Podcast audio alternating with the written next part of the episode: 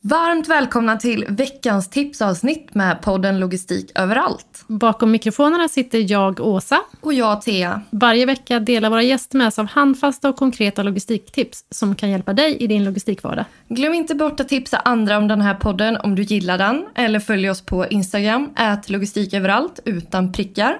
Nu kör vi! I det här bonusavsnittet pratar vi med Jörgen Johansson, lagerchef på Dagab i Jordbro.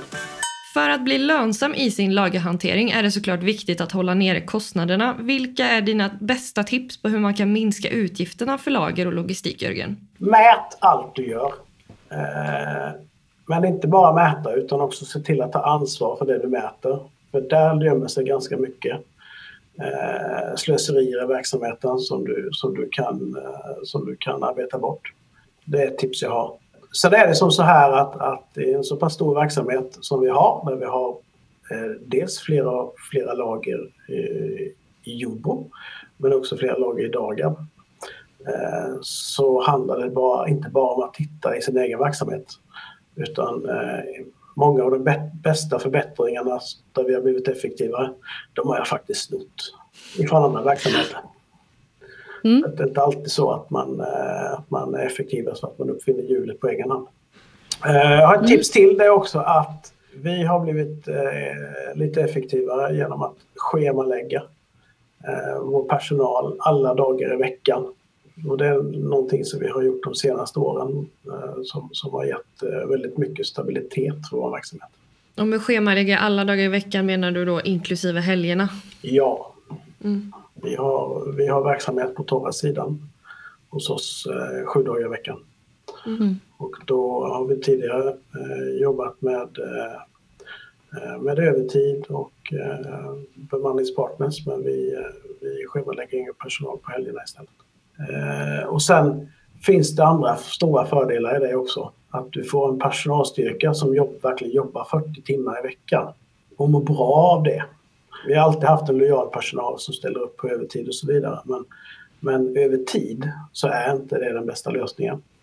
Eh, du får en, en, en personal som mår bättre och du har lägre sjukfrånvaro. Och det är skönt att slippa vara beroende av övertid för att kunna lösa, lösa den dagliga verksamheten. Sen handlar det om att gneta. Se till att man håller ihop sin lagerlogistik gällande orderstarter, antal pallförflyttningar, se till att ha så korta körsträckor som möjligt. Eh, för att det, det, kan låta trivialt många gånger men, men om du tar en, en verksamhet som, som eh, fungerar nästan alla dagar i veckan under ett helt år så blir det ganska många timmar som du kan effektivisera om du, om du liksom uh, ser till att, att ha stenkoll på grejerna. Vilket tips eller lärdom när det gäller lagerlogistik har betytt extra mycket för dig under din karriär? Ja, det skulle jag säga att gräv där du står många gånger så, så, så har säkert både jag och andra i min roll tänkt att oh, om jag bara hade en större lokal, om jag bara hade det här. Det finns otroligt mycket mer du kan göra om du bara är intresserad för den verksamhet du har och tittar eh, där du är. Mm. Eh, och, och optimera och effektivisera där. Eh, vi har verksamhet där vi har, i, i, min verksamhet har vi samma lokaler som vi hade eh, när jag kom 2006. Vi hanterar otroligt mycket mer volym på samma yta. Mm. Eh, genom att vi hela tiden har blivit effektivare och ifrågasatt våra, våra arbetssätt och våra metoder. Eh, det är de små förbättringarna som gör den stora skillnaden. Ta hellre tio beslut där ni är bra än ett kanonbeslut. Liksom.